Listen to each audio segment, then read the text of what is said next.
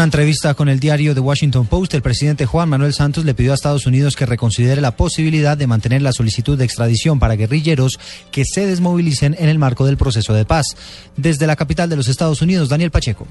Lali Weymouth, editora senior del Washington Post, publica en la sección de opinión de la edición online del diario estadounidense su conversación con el presidente Juan Manuel Santos antes de la posesión. Además de explicar y defender el marco de la negociación para acabar con el conflicto armado en Colombia, Santos dice que entiende que la posibilidad de que los líderes de las FARC terminen en una cárcel de Estados Unidos, solicitados en extradición, desmotiva su desmovilización. Por eso, dice el primer mandatario, confía en que el gobierno del presidente Barack Obama encuentre una solución para evitar que si el proceso de paz tiene éxito, continúe la amenaza de la justicia estadounidense contra los miembros de la guerrilla colombiana. Finalmente, Santos también se refiere al senador Álvaro Uribe Vélez, a quien describe como una víctima de la guerrilla por el homicidio de su padre. Sin embargo, dice que los ataques constantes de Uribe al gobierno y al proceso de paz son negativos para el país y que a pesar de que la Casa de Nariño le ha extendido la mano, la terquedad de Uribe ha impedido cualquier acercamiento. En Washington, Daniel Pacheco, Blue Radio.